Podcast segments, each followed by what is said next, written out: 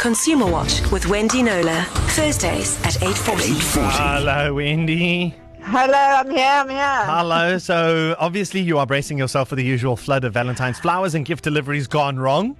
I am indeed, um, because after the Black Friday and then the Christmas online Mhm. shopping delivery failed, come the inevitable Valentine's Day delivery fails. Although last year, to be fair, shame, the likes of NetFlorist were literally dealing with a perfect storm situation. They had both load shedding and torrential Oh, downpours. of course, it was the flooding. in their biggest markets, I think KZN and um, Gauteng. Yeah. Um, yeah, killer combo for them. So it goes without saying that people who spend hundreds of rand on a bid to show their loved ones their love and appreciation on Valentine's, Valentine's Day are not really interested in the delivery being made after February the 14th. No. Know, a late birthday gift delivery is bad enough, but Mm. a late Valentine's delivery is a particularly bad letdown for the for the sender and the receiver, right? So, not good. So, what legal rights do consumers have when delivery promises are not met? That's what I wanted to talk about today. So Section 19 of the Consumer Protection Act says a supplier must refund the customer if they are unable to deliver on the agreed date and time. So if you go into a normal shop and you order a new fridge or a lounge suite and they say they'll deliver on Friday morning and come Friday you hear nothing, you then have the legal right to cancel and get your money back. You don't have to accept them saying, no, we'll come on this day or that day. Like if, if you if you if you are hurtful at that point, you can say, uh, I'll give me my money back, and they must.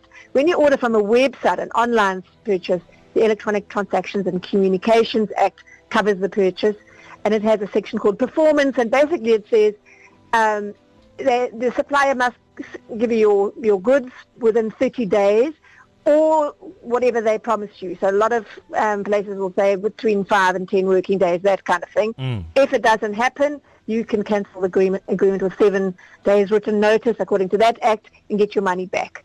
Um, so yeah, you do not have to accept late delivery. Mostly these companies, if you if you wanted a refund, they should give it to you. Some of them might try and do the sneaky, we'll give you a credit thing. You don't have to accept that.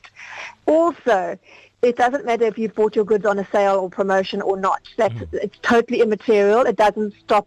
Um, unfortunately, that doesn't stop some retailers sneaking into their T's and C's that Mm. they won't, you know, refund you or whatever if it's a promotional item. That's immaterial. They must, if they don't deliver, basically is what I'm saying, you are entitled to get your money back. But of course, Darren, getting your money back for Valentine's delivery gone wrong is small compensation.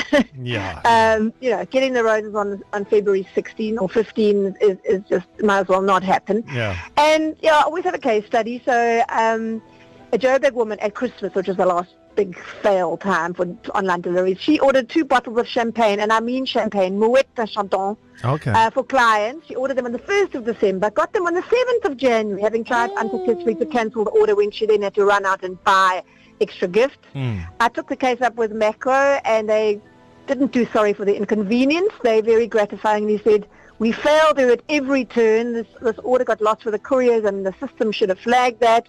Um, it was a terrible experience for her. Mm. I think it's worth mentioning this case just for real language use. Yes. And they have now um, refunded her in full. I think it was something like 430 rand a bottle. Um, and she gets to keep the bubbly just in time for Valentine's Day. Oh. So to everyone out there listening, good luck with the Valentine's orders, whether Yep. you're sending or receiving. And please let me know if you didn't get the goodies on time on the 14th, Yes. or if they, the roses didn't look anything like they looked in the photo on the website when you ordered. Let me know. Yes, so take Yes. website photos and actual photos and we'll do a comparison study. But I love it. Yes, please. Perfect. Thank you, Wendy. And if you want to get a hold of Wendy, you can do so on her Facebook. It's uh, Wendy Knowler Consumer. There's a K in Knowler, and uh, there is an email option. East Coast Breakfast.